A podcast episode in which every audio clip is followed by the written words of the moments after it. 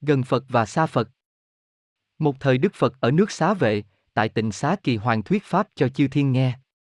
Lúc bấy giờ ở nước La Duyệt Kỳ có hai vị tân học tỳ kheo muốn ý kiến Đức Phật. Giữa hai nước ấy có một khoảng đồng rộng, không có người ở, lại gặp thời tiết hạn hán, nên suối hồ đều cạn. Hai người đi ngang qua, bị khát nước, chỉ gặp được vũng nước nhỏ thì bị đầy những trùng, không thể uống được. Hai người mới bàn với nhau rằng Chúng ta từ xa lại, cốt trong mong chiêm ngưỡng Đức Phật, không ngờ ngày nay bị chết khác giữa đường. Mọi người nói rằng Thôi ta hãy tạm uống để khỏi chết có vậy mới gặp được Phật và lại ta uống cũng không ai biết cả. Người kia đáp rằng Giới luật Đức Phật chế ra, lấy nhân từ làm gốc.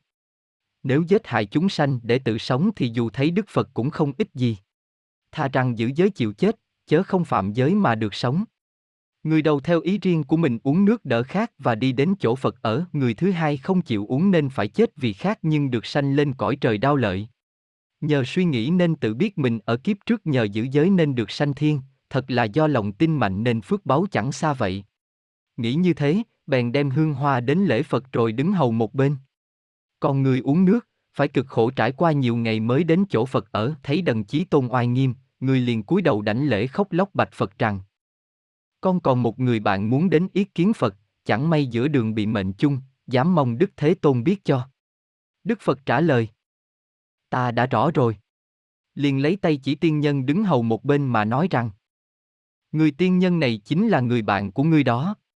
Người này nhờ giữ trọn giới luật nên được sanh lên cõi trời và được gặp ta trước ngươi.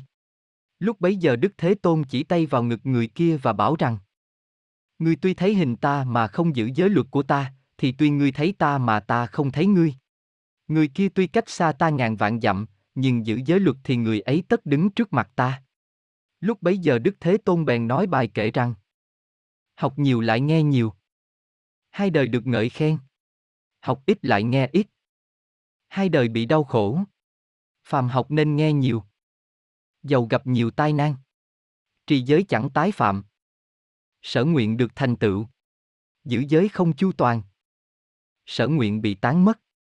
Xét lý nhận yếu nghĩa. Không gì đáng can ngại. Lúc bấy giờ vị tỳ kheo nghe bài kệ xong bèn tự xấu hổ, cúi đầu xin sám hối, yên lặng suy nghĩ lời Phật dạy. Còn vị tiên nhân sanh tâm hoan hỷ, chứng được pháp nhãn, trong chúng hội hoan hỷ phụng hành.